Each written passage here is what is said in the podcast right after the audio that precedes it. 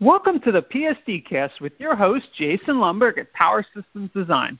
If you live in an area that gets foot traffic, you've no doubt come across solar panel installers.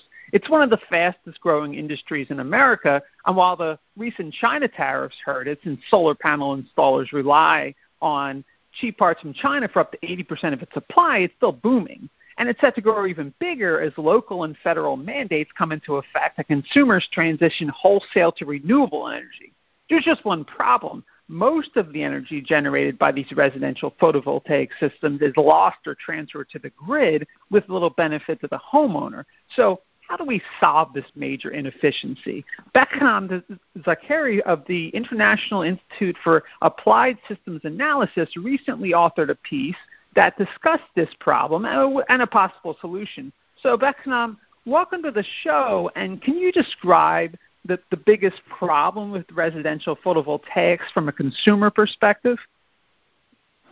Yeah, thank, thanks a lot for uh, inviting me and uh, for having this talk. As you truly mentioned, pr- probably the foremost and the biggest problem is that the homeowner invests on a technology and they wish to get the benefit to the highest. But the problem is that sun doesn't shine always, and the time that sun is, you know, shining, it might be that the electricity demand is not that high. Probably, for example, people are at work or they are not using their appliances.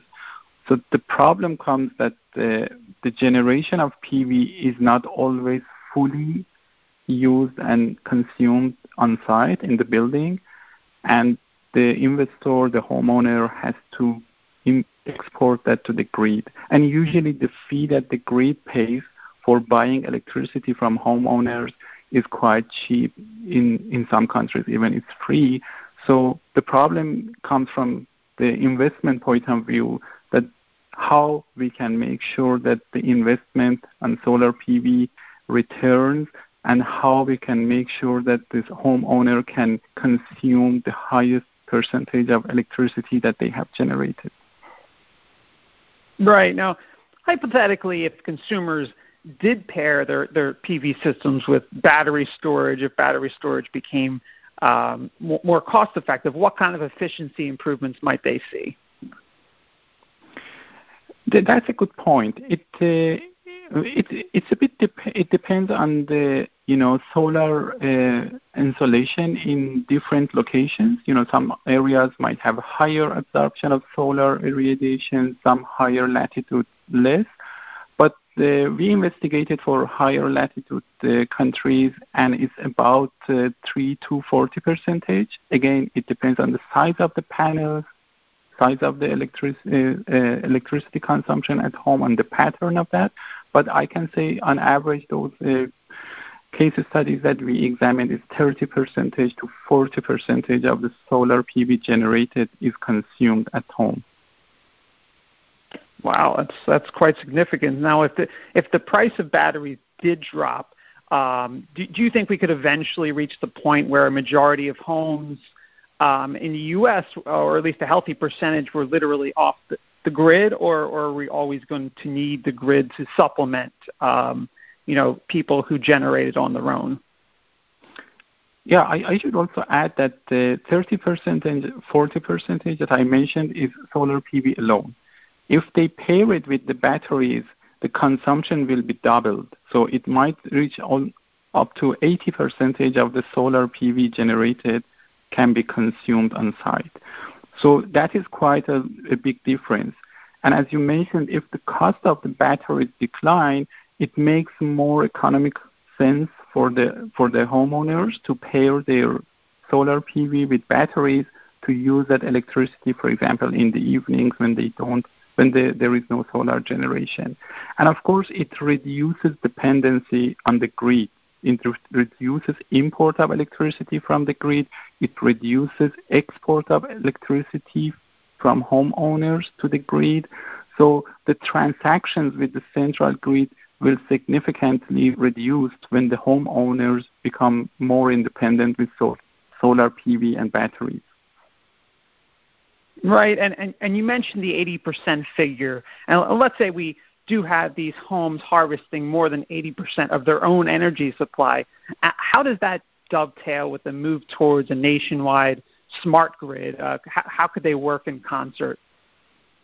Yeah, yeah, that's a very good question, and I would say a bit uh, difficult to answer because there is a dilemma here. You know, the central uh, grid, the central government is trying to increase the role of renewable energy, and to one of the solutions is to encourage homeowners to, you know, to install, for example, renewable energy solar PV, and the value of that uh, electricity that is generated at home is also coming for the system. You know, you have less pollution, you have less environmental impact, and you have less burden on the central grid. But at some point, as we are discussing, when it reaches more than 80% of the consumption at home, we should we start might be we start we might start to become worried that what happens to the central grid? I, does it become you know obsolete? Does it become, for example, difficult to maintain that? I I'm not uh, worried about that because, as you mentioned, if we transit towards a smart grid with different consumers, producers connected to that grid, and of course, all the consumers don't have the privilege or space to use, you know, to put solar panels and use their own generation. So they can do transactions. You can have community level transactions. You can have building to building, peer to peer transactions. By transactions, I mean transferring electricity from one producer to another consumer, and the grid can continue to be a common, you know, um, infrastructure, but with a little bit different function. You know, not to pass one through from the generators to consumers as a facilitator to making this, you know, agile transaction of electricity between distributed producers and consumers. Okay. Well, uh, one more question. What sort of policies and regulations do we need to offset the cost of, of expensive battery storage? I would say, uh, uh, you know, there, there is one part, uh, one discussion related to the batteries, which comes from the technological advancement and manufacturing. I mean, if there is some policies to, for example, advance the role of technology in that direction. We focus on the policies that can, you know, help homeowners to adopt these technologies. And some of these policies, uh, if we think about the policy, first we should think what the objective is here, what the regulator aims to achieve with that policy. If there is a value for solar PV generated at home, being consumed at home, the, the regulator, the policymaker should, you know, encourage that, should, you know, provide some means, some leverages for the homeowners to use to self-consume their solar PV. And these are, for example, some, some examples that we examined. I can tell you one policy is to have more dynamic electricity tariffs. By dynamic, I mean that, for example, electricity tariffs could be hourly and the consumer could be benefit from, you know, for example, generating electricity those hours that the price is so high and benefit from that. Most of the time now we have either flat rates or average rates or at best time of the day rates.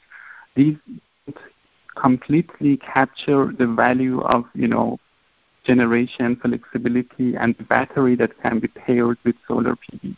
So one solution is to have a little bit more flexible and dynamic electricity tariffs that would, you know, value the timing of the generation and the timing of the consumption at the consumer side. Well, that sounds good. Well, well thanks, Behnam. Uh, on behalf of PSD, I want to thank you for your time. And to our audience, thanks for tuning in. Stay safe and healthy, and have a great day.